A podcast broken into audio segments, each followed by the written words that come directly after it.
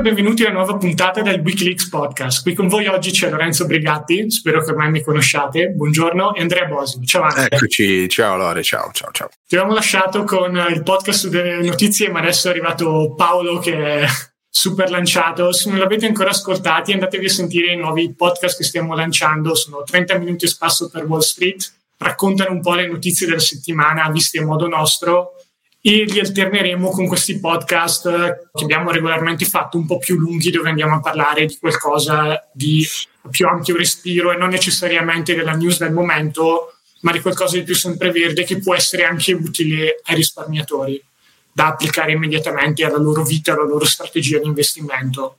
Il tema di oggi rispecchia un po' appunto questo tema e sono sicuro che tanti, tanti che sono capitati in banca e è stato proposto qualche investimento ultimamente ne hanno sentito parlare. Sto parlando degli investimenti sostenibili o per gli amici ESG, se vogliamo fare i figli un po' americani. Per gli amici che vogliono fare i figli, ovviamente. Esatto.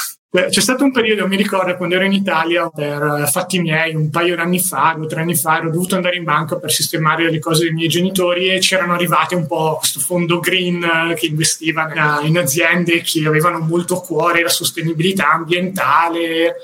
E quando però avevo chiesto sui costi piuttosto che domande un pochino più concrete, era partita la solita patina di fumo che forse sfortuna mia, non lo so, però tutte le volte che vado in banca e mi parlano di investimenti si scatena nel momento in cui faccio un paio di domande per approfondire un pochino l'argomento. In realtà però gli ESG, gli ESG, questi investimenti sostenibili, hanno letteralmente preso piede più in Europa che in America direi, sia un po' per pressioni commerciali che comunque per una sorta di spirito dei tempi, chiamiamolo così. Oggi c'è tanta preoccupazione per il global warming, il riscaldamento globale, di nuovo un argomento molto polarizzante, cioè c'è gente che non ci crede, persone che si azzuffano sui social, ma c'è comunque una quantità di persone molto maggiore rispetto a quella di 10-15 anni fa, anche e soprattutto tra la fascia più giovane, che ha a cuore questo tipo di tematica. E gli investimenti ESG a livello teorico erano un po' nati con l'idea di rispondere a questa esigenza. Voglio investire in un modo che aiuti il pianeta o renda la società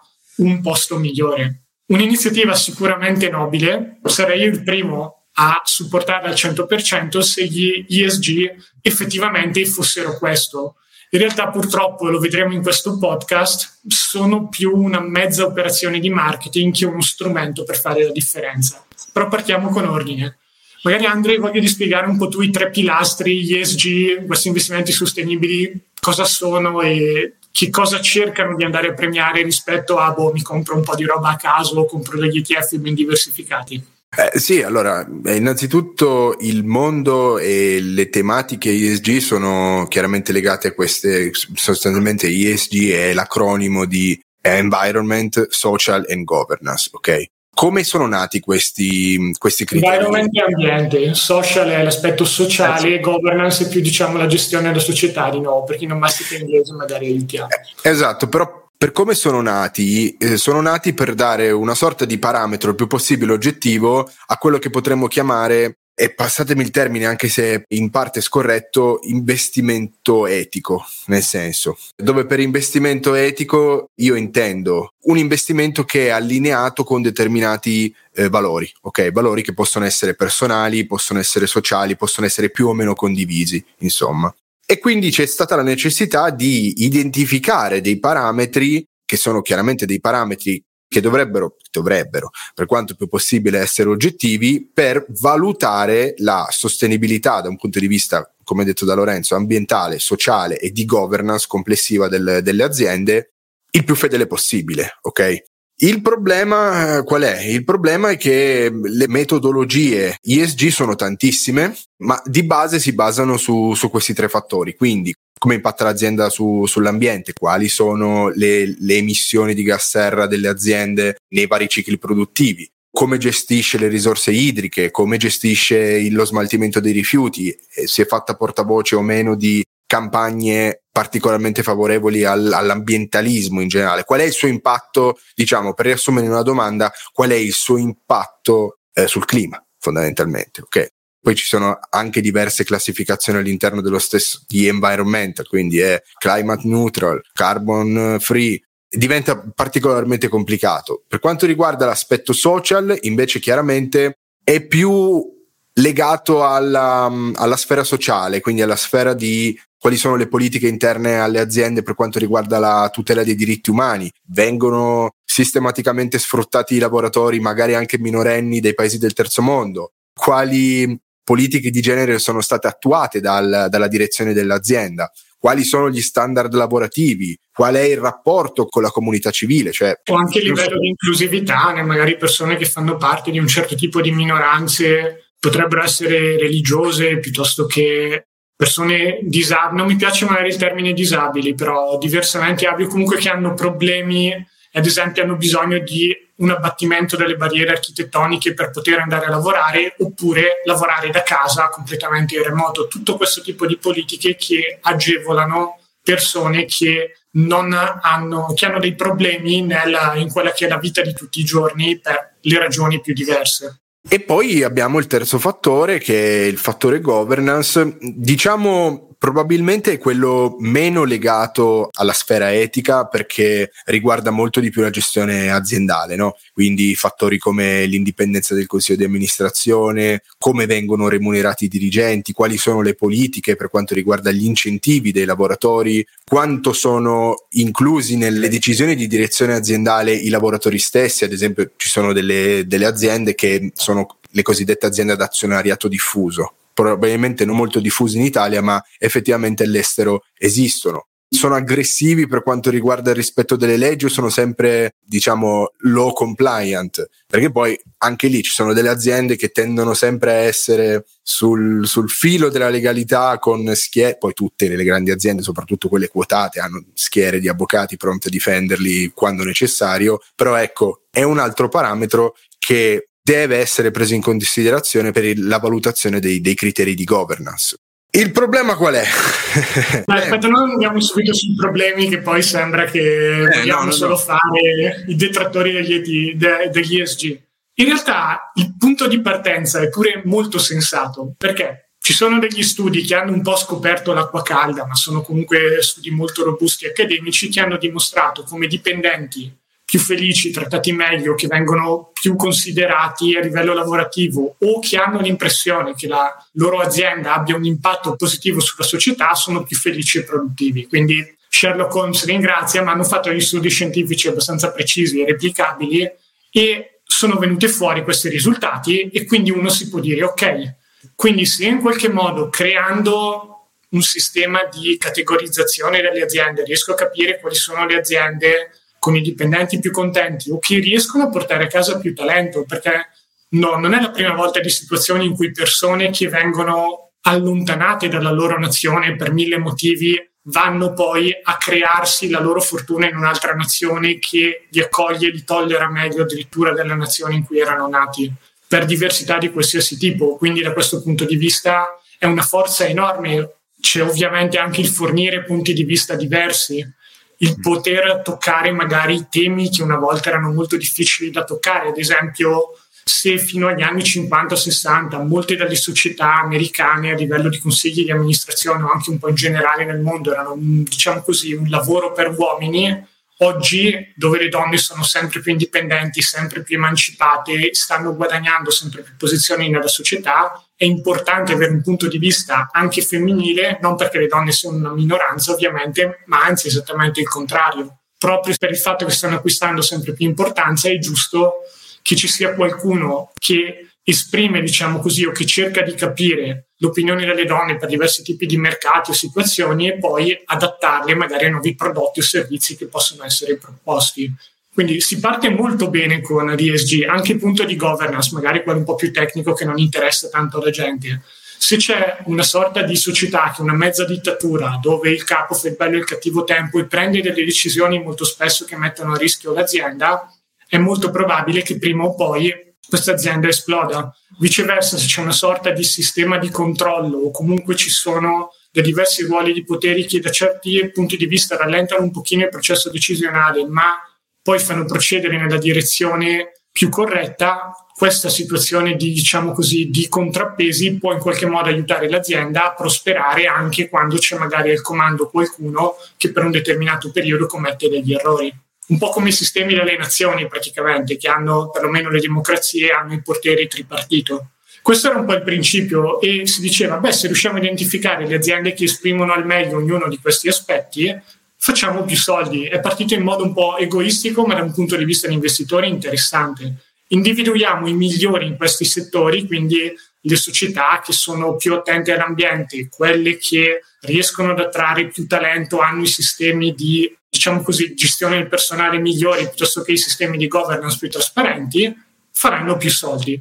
Il problema è stato nel passare dal dire al fare, perché tante cose funzionano in teoria, ma poi purtroppo quando ci si sposta alla pratica diventa tutto molto più difficile. Come avrete notato, tutte queste caratteristiche sono molto intangibili. Si può provare a renderle in qualche modo numeriche, ma come si fa a esprimere in un numero la soddisfazione dei dipendenti? L'impatto ambientale di un'azienda che magari poi ha anche altri fornitori che invece hanno più o meno impatto, diventa veramente un casino. E questo è stato il problema con cui si sono cimentati tutti quelli che hanno provato a stilare delle classifiche o degli indici per classificare le società più ESG, quelle più adatte ad essere investimenti sostenibili. Eh, poi tra l'altro Lore, cioè, è un problema anche abbastanza comune, nel senso comunque gli, le aziende oggi, la, non dico la maggior parte delle aziende, però moltissime aziende vivono di intangible assets, no? Com'è difficile per un qualsiasi investitore valutare, e anche per gli investitori più, chiamiamoli leggendari, più talentuosi di tutti i tempi, è difficile valutare da un punto di vista chiamiamolo value investing, gli, gli, asset intangibili, cioè ad esempio l'esempio classico è come valutiamo la potenza del brand di Apple, come valutiamo la capillarità del, del brand Coca-Cola. Da un punto di vista economico è, estremamente difficile valutarlo. Ribaltando la prospettiva sul, sugli ESG, la vera sfida diventa proprio quella, cioè cercare di dare dei parametri che siano il più oggettivo possibili e che fondamentalmente non siano solo una, una manovra di marketing per mettere un, uh, un rossetto rosso in, in, faccia a un maiale, in modo tale che mh, si possa effettivamente verificare se ci sia una sorta di fossato competitivo tra tutte quelle aziende che hanno determinate politiche interne e anche esterne e tutte le altre, e quelle che non, non ce le avevano. E mi, mente, mi vengono sempre in mente i meeting di Berkshire Hathaway dove eh, si respira un po' questa, questa area di casa, no? dove sì, arrivano le domande dal pubblico, ci sono Manger e Buffett, molto più spesso c'è solo Buffett che eh, risponde alle domande, però un concetto che passa molto spesso e che Buffett ripete con costanza è proprio noi siamo i soci di maggioranza di questa società, però io vi considero, noi siamo i managing partners, però io vi considero alla mia pari e se voi siete qua è perché dobbiamo decidere insieme quale sarà il futuro di, di Berkshire Hathaway. E questo è un concetto che in, in, alcune aziende un pelino più dittatoriali, ecco, diciamo così, nonostante ci siano anche... La eh, Facebook per fare un nome, ma senza cattiveria, semplicemente per la struttura de, dei voti e delle azioni che hanno, Zuckerberg ha praticamente sempre la maggioranza. Qualsiasi cosa decide può farla, che poi sia un dittatore illuminato oppure un dittatore efferato, vabbè, lato business ovviamente, quello ognuno ha un po' la sua opinione, però il fatto che lui abbia completamente in mano il potere decisionale è fuori discussione, è proprio lo statuto che è stato costruito così.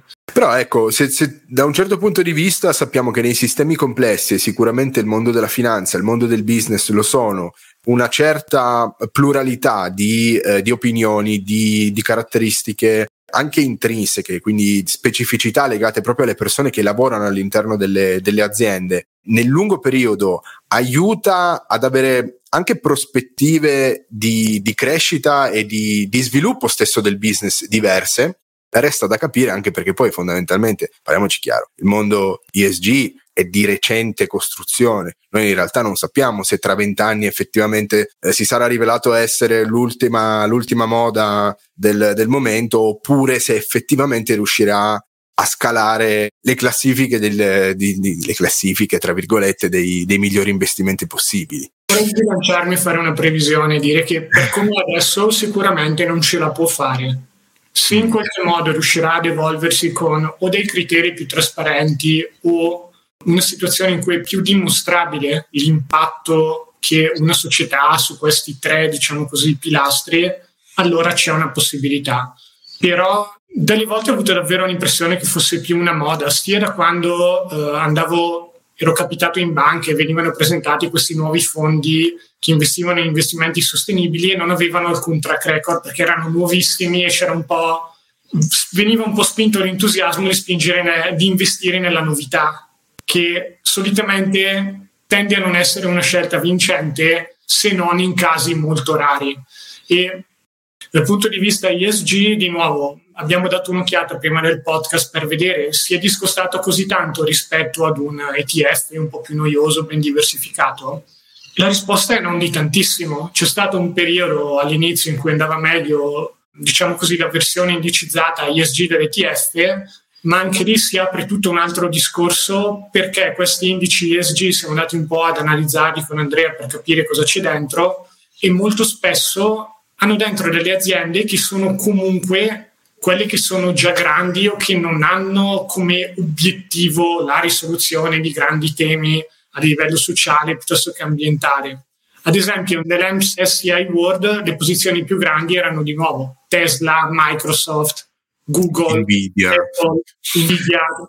Non è che sono andate bene perché sono ESG, ma per la tecnologia che vengono e che hanno utilizzato. Scusami, Ander. No, no, figurati. E che, tra l'altro, no, magari ricordiamo che le principali componenti all'interno di, di, un qualsiasi indice in realtà sono quelle che determinano la, la maggior parte dei rendimenti del, dell'indice stesso, proprio perché, soprattutto per quanto riguarda gli indici che si basano sulla capitalizzazione di mercato, chiaramente le aziende più capitalizzate saranno quelle che, la cui performance inciderà in maniera predominante rispetto alla performance complessiva dell'indice. Immaginate un'azienda che pesa per lo 0,001, facesse anche il 100%, quale può essere il suo impatto sull'indice complessivo? Minimo. Viceversa, se dovesse essere un passo falso importante di, della Facebook di turno, di Alphabet di turno, di Tesla di turno, ecco, in quel caso lì chiaramente l'impatto sarebbe molto più grande. E quindi è per questo che probabilmente in un primo momento c'è stato un, un certo distaccamento per quanto riguarda i rendimenti dei, di, di un ETF, chiamiamolo regolare, e un ETF ESG, dovuti probabilmente a una sovraperformance momentanea di uno di questi titoli, ma che effettivamente sono titoli rappresentativi di aziende cui, il cui core business non è quello di, di salvare il pianeta, ok? Anche perché probabilmente se dovessimo cercare un indice che raggruppa tutte quelle, tutte quelle aziende quotate in borsa, quindi sufficientemente grosse per essere quotate in borsa, che il cui core business sarebbe quello, non, di, non, dico di salvare il pianeta, però se non altro offrire delle soluzioni alternative, ad esempio per quanto riguarda i combustibili fossili, la produzione eccessiva della plastica, lo smaltimento dei rifiuti tossici, probabilmente sarebbe un... Quella che ci va più vicina di quelle più grosse, se vogliamo, magari anche se lì poi si aprono tutta una serie di altre domande. L'elettricità per far funzionare le macchine, dove la si va a prendere? È sostenibile il modo in cui si produce l'elettricità? Lo smaltimento delle batterie è sostenibile? Nuovo no, non è per andare contro la Tesla, condivido la battaglia e a me personalmente piace avere aria più pulita, ma anche forme di energia alternativa hanno degli altri problemi che devono essere risolti.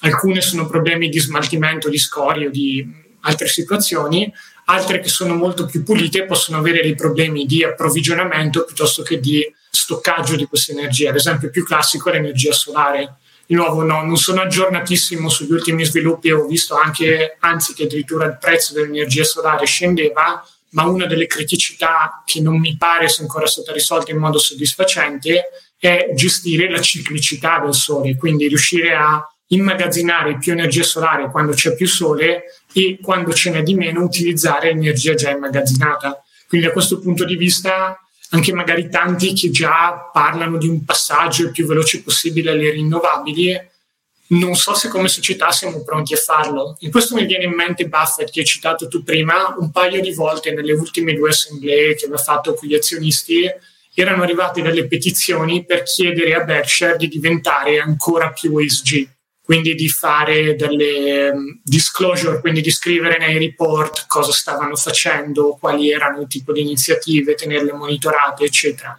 Queste iniziative sono sempre state respinte dalla maggioranza degli azionisti, ma è stato Buffett stesso a dire per noi questo rappresenta solo un reporting inutile, ma questo non vuol dire che non condividiamo la causa. Anzi, una delle nostre grandi controllate, Berkshire Energy, nel settore dell'energia, sta investendo sempre di più nelle energie alternative.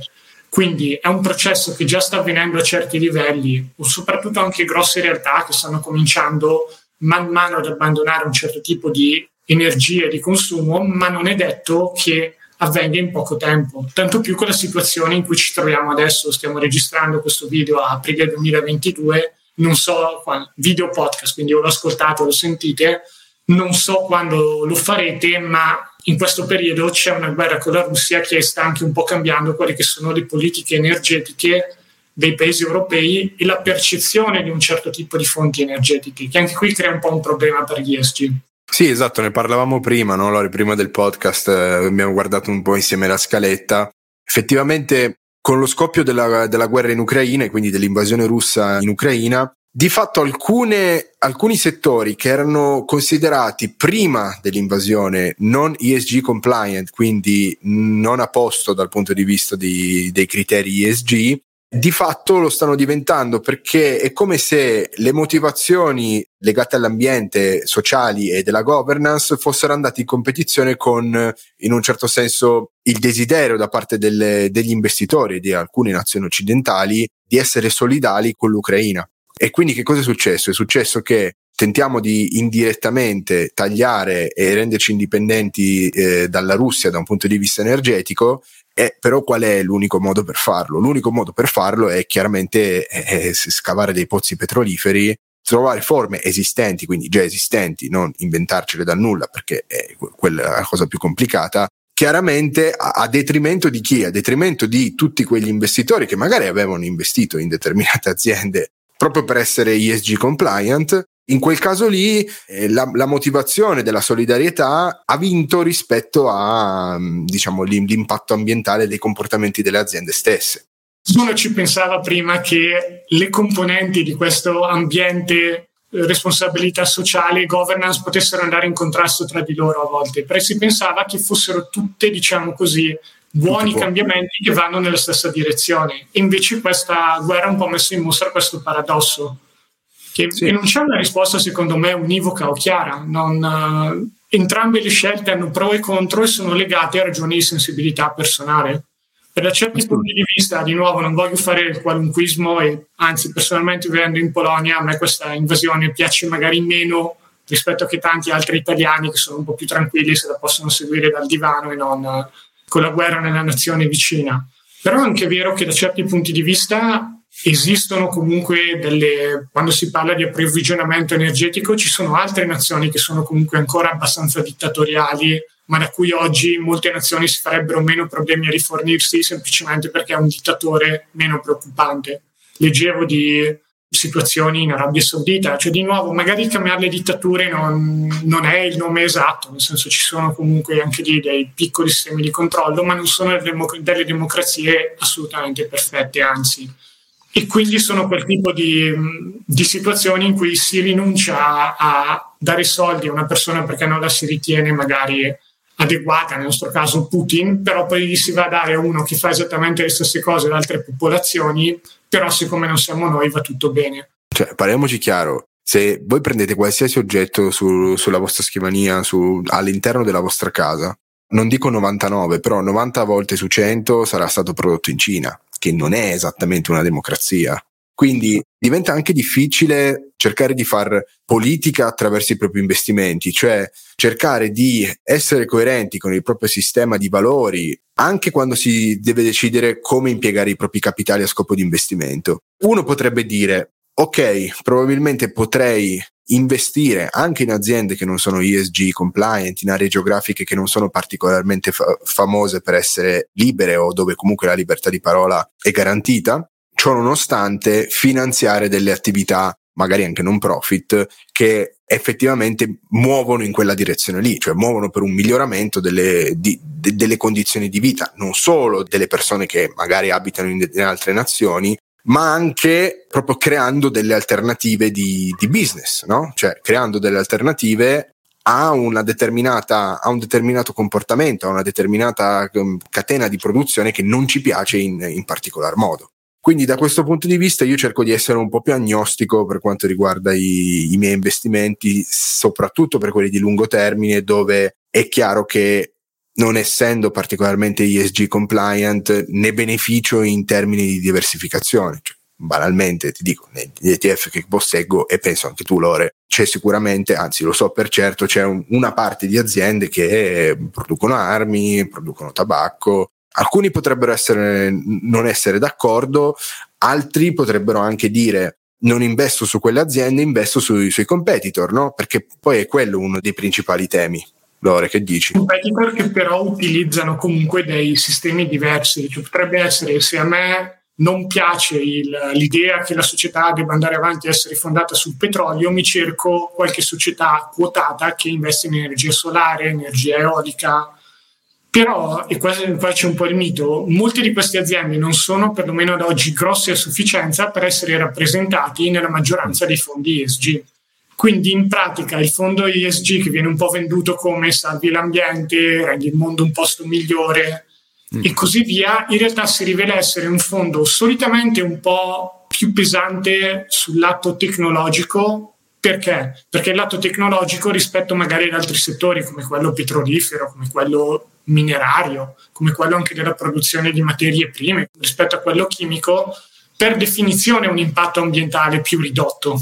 Anche la, la stessa catena produttiva, se devo produrre un software, una volta che viene effettuato che viene creato da qualche parte poi può essere distribuito a zero costo o con un costo ambientale diciamo basso attraverso server piuttosto che data center online. Non lontanamente paragonabile anche solo a prendere una mela del Paraguay e farla arrivare in Italia, che tutto l'impatto ambientale di questa mela è molto più alto. Cioè, di nuovo, poi boh, se qualcuno ha dei dati sotto mano e mi vuole smentire, scriveteci staff, Invest, andando un po' a, ha buon senso, però nel mandare un bit da qui a Pechino attraverso anche data center penso di avere un impatto ambientale minore rispetto ad avere una mela che mi arriva di nuovo da Pechino qui in Polonia. Quindi, Magari per via aerea anche. E di solito mi pare che il trasporto navale sia quello più utilizzato perché è più sì, economico e con un impatto ambientale forse un po' più ridotto. Se per via aerea è un mezzo disastro. In realtà c'è tanta domanda di, di frutta via aerea, soprattutto per quello, quanto riguarda la, la frutta esotica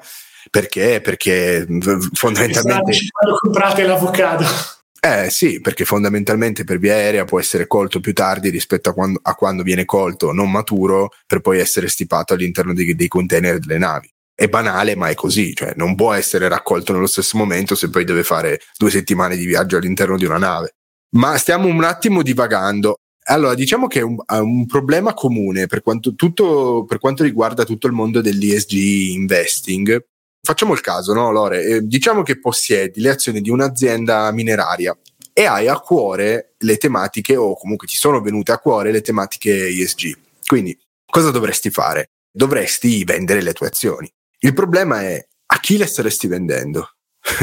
Perché per definizione le staresti vendendo proprio a qualcuno che non ha alcuno o perlomeno non ha il tuo stesso livello di interesse alle tematiche ambientali, sociali e di governance, giusto? Non è... Un meccanismo di selezione avversa si chiama, l'avevano esatto. mi pare che fosse stato, non, non, mi ricordo il nome, credo che fosse un premio Nobel per l'economia che l'aveva spiegato la prima volta, non mi viene. non chiedo neanche a Google, però perlomeno mi ricordo la storia. Lui parlava delle auto usate, diceva nel mercato delle auto no. usate c'è il venditore che conosce molto meglio la situazione rispetto al compratore. E cosa succede? Il compratore cerca di stare un po' più attento ma il venditore è quello che alla fine ha simmetria informativa, quindi sicuramente conosce di più.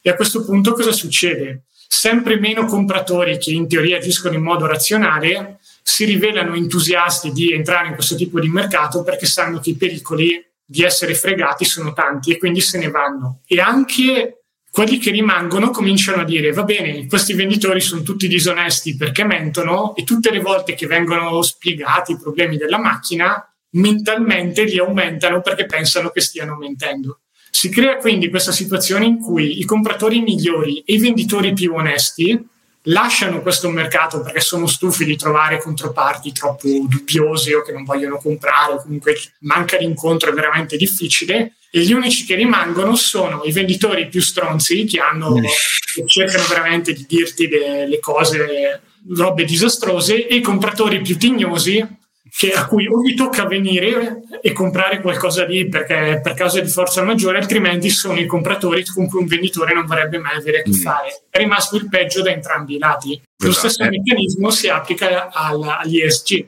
Se tutti quelli che dicono di interessarsi dell'ambiente si disinteressano della governance dei settori più cruciali per l'impatto ambientale, quindi parliamo, che ne so, petrolio, gas e settori di questo tipo, senza però mandare una spinta corrispondente ad altri settori che potrebbero rimpiazzarli, energie alternative e quant'altro, le uniche persone che rimangono nei settori meno, diciamo così, sostenibili dal punto di vista ambientale sono quelle a cui non interessa nulla di tutto questo, vogliono solo fare soldi.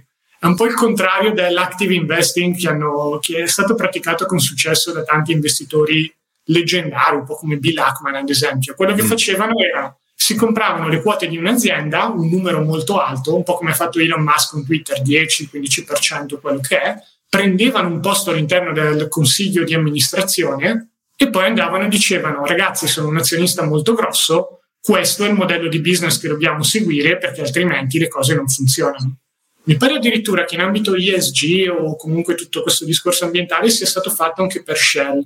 Non mi ricordo se era Carl Icahn o c'era un altro investitore che aveva fatto esattamente questo tipo di operazione. Aveva comprato una quantità importante di azioni di Shell, aveva detto, beh, siccome Shell sta cercando di fare questa transizione dall'energia a petrolio verso quelle più rinnovabili, però non viene molto apprezzata da entrambi i lati, perché chi vorrebbe una situazione già di energie rinnovabili dice no, ma Shell comunque vende ancora petrolio. Non è abbastanza. Esatto. Chi invece è azionista dice: Ma come mi stanno diminuendo gli utili per cosa? Per far contenti delle persone che poi non, non gli interessa granché, magari io nel, nel, riscaldamento globale, in tutte queste cose non ci credo neanche. Quindi la pensano, ci sono queste due visioni opposte che stanno però andando in conflitto sul prezzo dell'azione che non, non necessariamente secondo questo investitore che aveva preso una quota in Shell rifletteva il valore. Qual era la sua soluzione? Dividere Shell in due una società cattiva, quindi quella che avrebbe continuato a produrre ancora petrolio e a fare utili realisticamente. Esatto,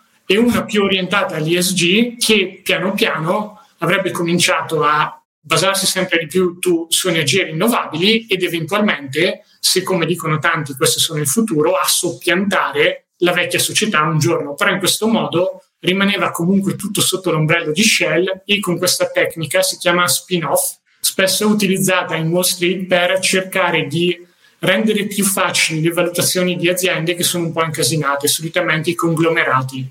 Ad esempio Berkshire Hathaway, lo so, la citiamo spesso, molto spesso ha subito pressioni di questo tipo.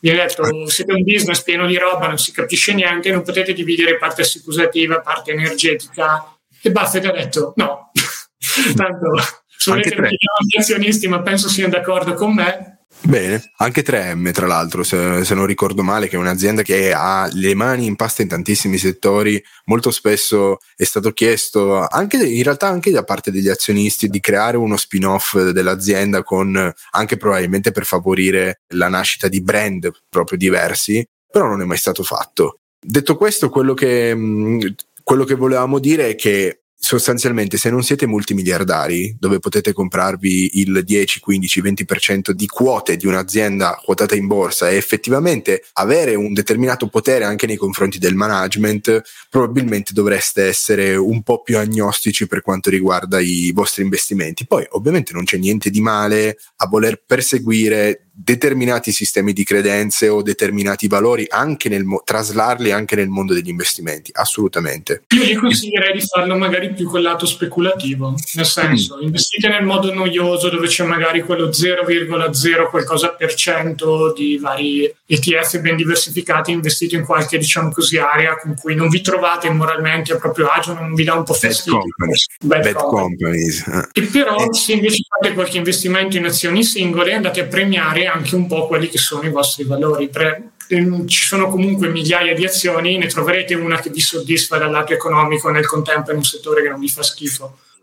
È un po' anche la filosofia che ha adottato Buffett da certi punti di vista. Non, non ricordo, non ha mai preso proprio posizioni nette, ma non ha mai diciamo così, voluto investire in società che ad esempio commercializzavano sigarette piuttosto che non, ha, non condannava l'investimento, ma personalmente non, aveva, non ha mai preso posizioni in questo tipo di società. Esatto, anche perché ricordatevi sempre che comprare e vendere le azioni sul mercato secondario in realtà non è la stessa cosa di rifiutarsi ad esempio di investire direttamente su un nuovo business finanziandolo, ok? Cioè non è come se qualcuno venisse da voi o da noi a dire ehi, stiamo raccogliendo dei, dei capitali per aprire una nuova, non lo so, una nuova azienda mineraria, ok? E tu in quel caso legittimamente potresti rifiutarti proprio perché non è consono e non è adatto e collima un po' con i, con i, tuoi, con i tuoi valori. E il problema è che sul mercato secondario in realtà no, non funziona così, cioè non è un, un sistema di finanziamento diretto delle, delle imprese.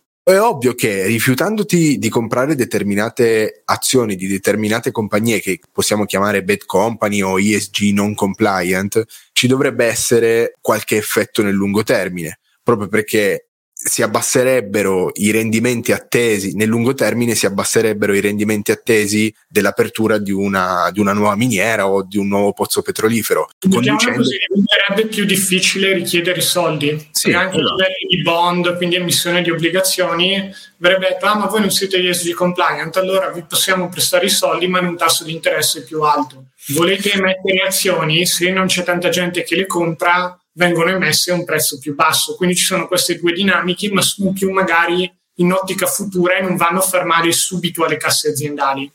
Mm. Fa molto più male ad una società petrolifera dire io non faccio più benzina da loro e vado in giro a piedi. Quello gli fa infinitamente più male nel dire no, adesso vendo le azioni di questa stessa società perché a loro non cambia nulla. Sono azioni già in circolo. Esatto, e tra l'altro rifiutandoti di, di comprare quelle determinate azioni, diciamo le, le azioni di questa azienda mineraria che, di cui abbiamo fatto l'esempio, oppure vendendole, in realtà nel breve periodo succede proprio quello che ha detto poco fa Lorenzo, cioè che a chi piacciono le aziende minerarie potrebbe acquistare le, le, azioni di queste aziende a buon prezzo e di fatto queste ultime sarebbero interamente possedute da persone, non dico che amano le miniere, ma che comunque sono indifferenti a dove fa i soldi e a come fa soldi l'azienda e che non hanno nessun interesse a promuovere le tematiche ESG e a far, anche a far pressioni sul management per la loro realizzazione o messa in opera.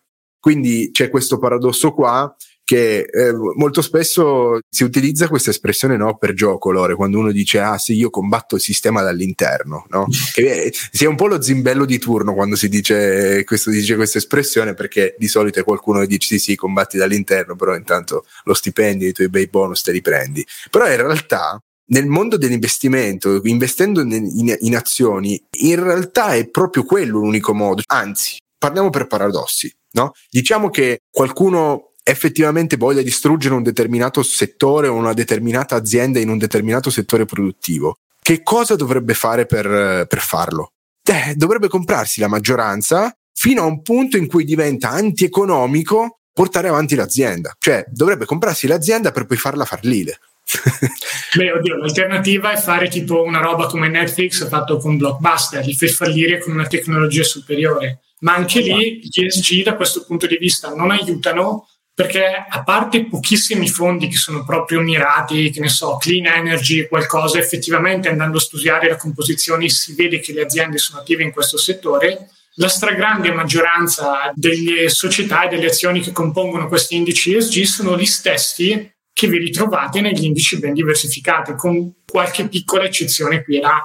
Mm. E dal livello di rendimenti non c'è neppure questa grande differenza. Gli ESG erano andati meglio ne, negli anni precedenti perché un po' più pisati sul settore tech che era andato molto bene. Negli ultimi 6-8 mesi, visto che c'è stata un po' la ripresa con, con l'inflazione, quindi anche il settore energetico che era da anni che stava andando male si è un po' risvegliato, e questo ha guidato ad una performance leggermente più alta l'indice azionario globale non ESG.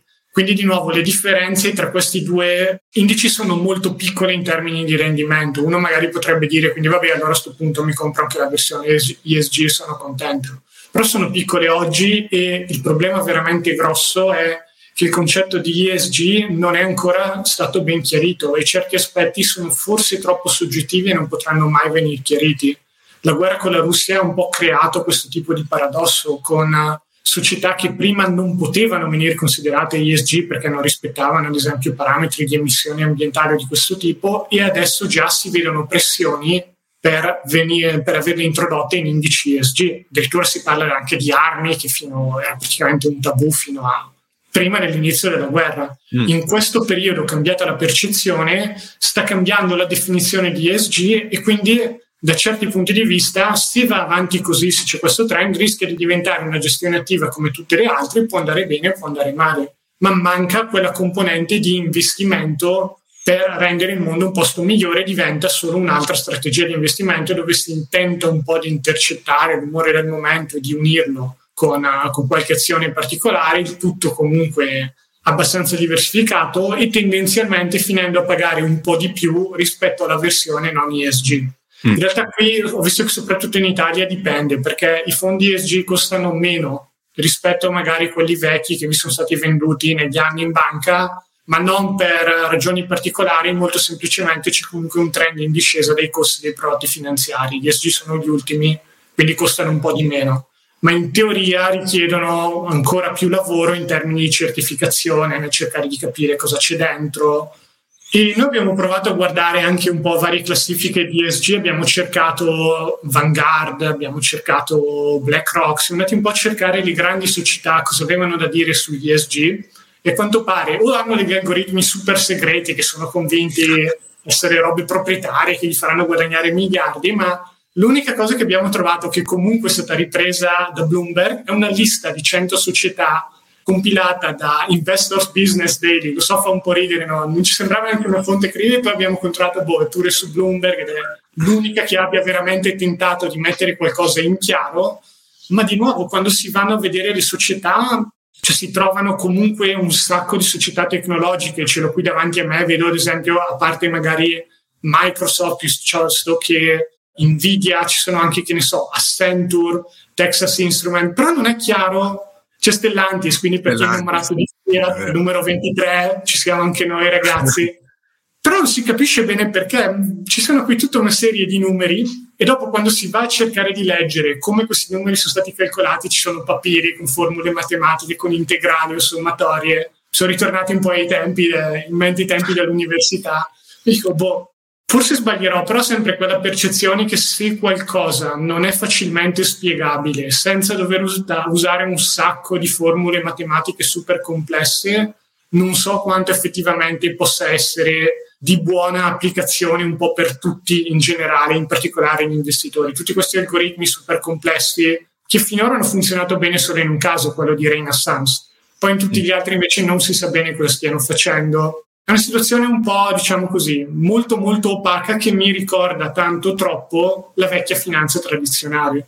Qui diventa compra questo fondo, fidati perché te lo dico io, sì, sono bravi perché hanno scritto due righe, hanno fatto il compitino, ho messo dei numeri un po' in giro, ma quando si cerca di arrivare alla sostanza poi non si riesce a capire quali effettivamente sono state le iniziative che premiano una società piuttosto che un'altra.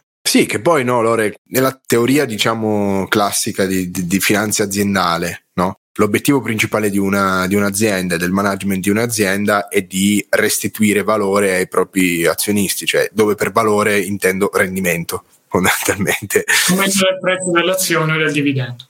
Esatto, da un certo punto di vista non c'è mai stata un'affermazione del tipo ok questo è l'unico eh, obiettivo ed è l'unico valore che eh, dobbiamo perseguire la scuola che, che lo sosteneva super la massimizzazione totale sì. del...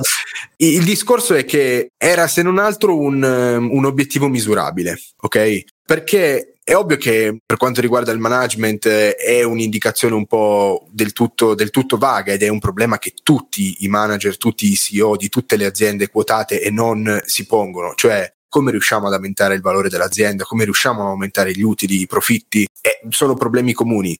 Il problema è che nella teoria della finanza aziendale old school c'era un metro di giudizio inequivocabile e il metro di giudizio inequivocabile era il, il prezzo dell'azione prezzo dell'azione va su, bene, buoni risultati, ovviamente non su eh, archi temporali di un mese, due mesi, tre mesi, ma insomma su archi temporali decenti, 1, 2, 3, 4, 5, 10 anni.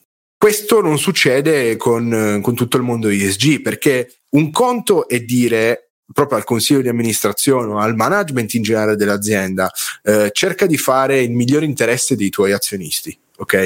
E non ti stanno dicendo effettivamente che cosa fare però da un certo punto di vista li mantiene responsabili, cioè gli dà un senso di responsabilità e misura il, il loro operato. Benissimo, la, il prezzo dell'azione è salito, i, div- i, dividendi distribuiti agli azionisti sono aumentati, buon, ottimo lavoro. Non è successo questo? Eh, probabilmente c'è qualcosa che è andato storto nel, nel processo. Da notare che poi seguendo un po' la filosofia di Buffett, nel lungo periodo il prezzo riflette il valore dell'azione e quindi questo significa che se si è mantenuto un buon rapporto con la comunità in cui si opera, se ci sono dipendenti contenti, se si sono fatte anche tutte quelle cose che dovrebbero essere conteggiate negli ESG, basta tenere il prezzo dell'azione nel lungo periodo come valore un po' finale e i risultati dovrebbero vedersi lo stesso che era un po' anche il ragionamento di Buffett quando aveva rifiutato una maggiore disclosure ESG, ha detto stiamo comunque continuando a proseguire in quella direzione,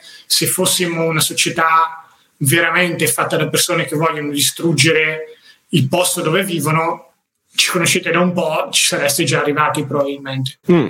Eh, d- dall'altro lato, infatti, un mandato ESG ok, che sia a una determinata azienda o a un determinato fondo di investimento, in realtà ti stai inviando un messaggio del tipo, ok, cerca di fare quello che è giusto per l'ambiente e per la società, fondamentalmente, ok? Il problema è che non solo non ti dice che cosa è giusto o che cosa è, è sbagliato per l'ambiente e la società, ma non c'è neanche un modo per misurare se quello che è stato fatto è, effettivamente porta in quella direzione o meno, ok? Cambia la percezione di cosa è giusto per la società e l'ambiente passa in secondo piano, un po' come adesso, o viceversa. Quindi c'è sempre un po' questa sottile linea di tensione che non aiuta.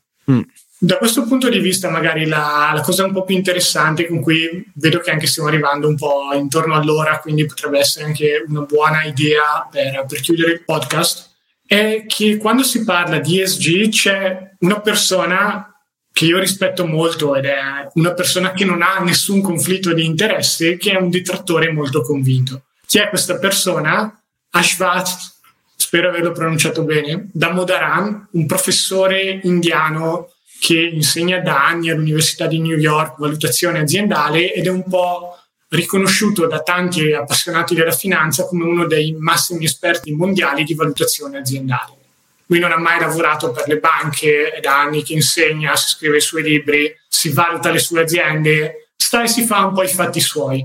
Ha però un blog in cui analizza ogni tanto alcune tendenze piuttosto che cerca di capire come funzionano certi prodotti finanziari. Gli ESG sono uno di quelli e lui è veramente molto critico, un po' per tutte le ragioni che da È proprio una crociata di Damodaran, il decano della valutazione d'azienda, perché noi abbiamo Brigatti che è il decano del podcast, Damodaran è il decano della valutazione d'azienda, insomma.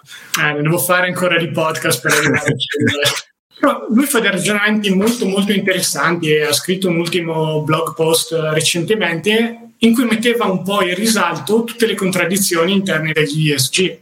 Un po' come dire, ok, questi principi se fossero stati applicati dieci anni fa, adesso vivremmo in una società migliore, però manca la controprova, è uno degli argomenti che portano tante persone che sostengono gli ESG. Come sono misurabili?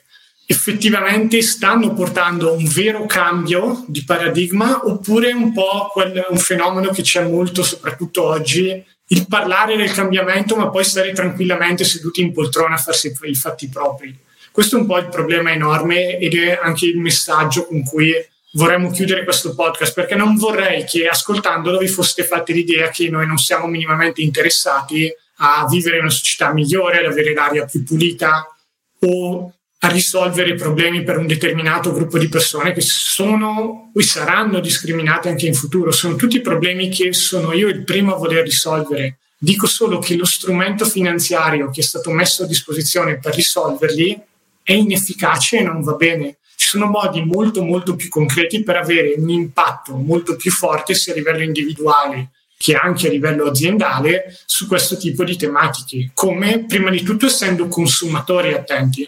Mm. Facciamo il discorso della mela che arriva dal Paraguay, quindi c'è anche un po' il discorso del comprare chilometro zero, ma non è necessariamente quello. Se voi prendete a cuore la tematica ambientale, farete un certo tipo di scelte in termini di mezzi di trasporto, in termini di dove andrete in vacanza. Il limite lo troverete un po' voi, nel senso sta un po' a voi capire dove sia quanto e come volete consumare, però sono scelte individuali che hanno molto più peso anche eventualmente sul bilancio delle aziende rispetto a dire compro o non compro quelle azioni. Quindi questa è assolutamente la prima cosa. E poi ci sono tutte le altre risorse, il proprio tempo, la propria attenzione. Si può andare a lavorare per aziende che stanno avendo un impatto sul mondo molto più positivo. Si può andarsene a cercare a livello speculativo ed essere parte di questa scommessa nel cercare di cambiare un settore che ritenete corrotto, rovinato o dannoso per la collettività. Però andarsene cercare attraverso gli ESG non è necessariamente il modo corretto perché non sapete bene che tipo di certificato avete. Ce ne sono diversi, non ci sono criteri unitari e quindi è tutto molto fumoso. Immaginate che ne so, la marca C, che ormai è chiaro, cioè se uno sa che quando un prodotto è la marca C deve avere queste caratteristiche. Con gli ESG non è la stessa cosa, perché non si capisce bene come mai società X è stata valutata più sostenibile o meno sostenibile rispetto a società Y. Manca la trasparenza e si ritorna un po' al mondo della vecchia finanza che gli ETF da questo punto di vista hanno cercato e stanno cercando tuttora di scardinare. Non so se vuoi dare qualche consiglio extra anche. Sì, magari l'unica cosa, ecco, se proprio voleste investire su, su queste aziende, no? Probabilmente un consiglio che mi sento di dare è attenzione al greenwashing, ok?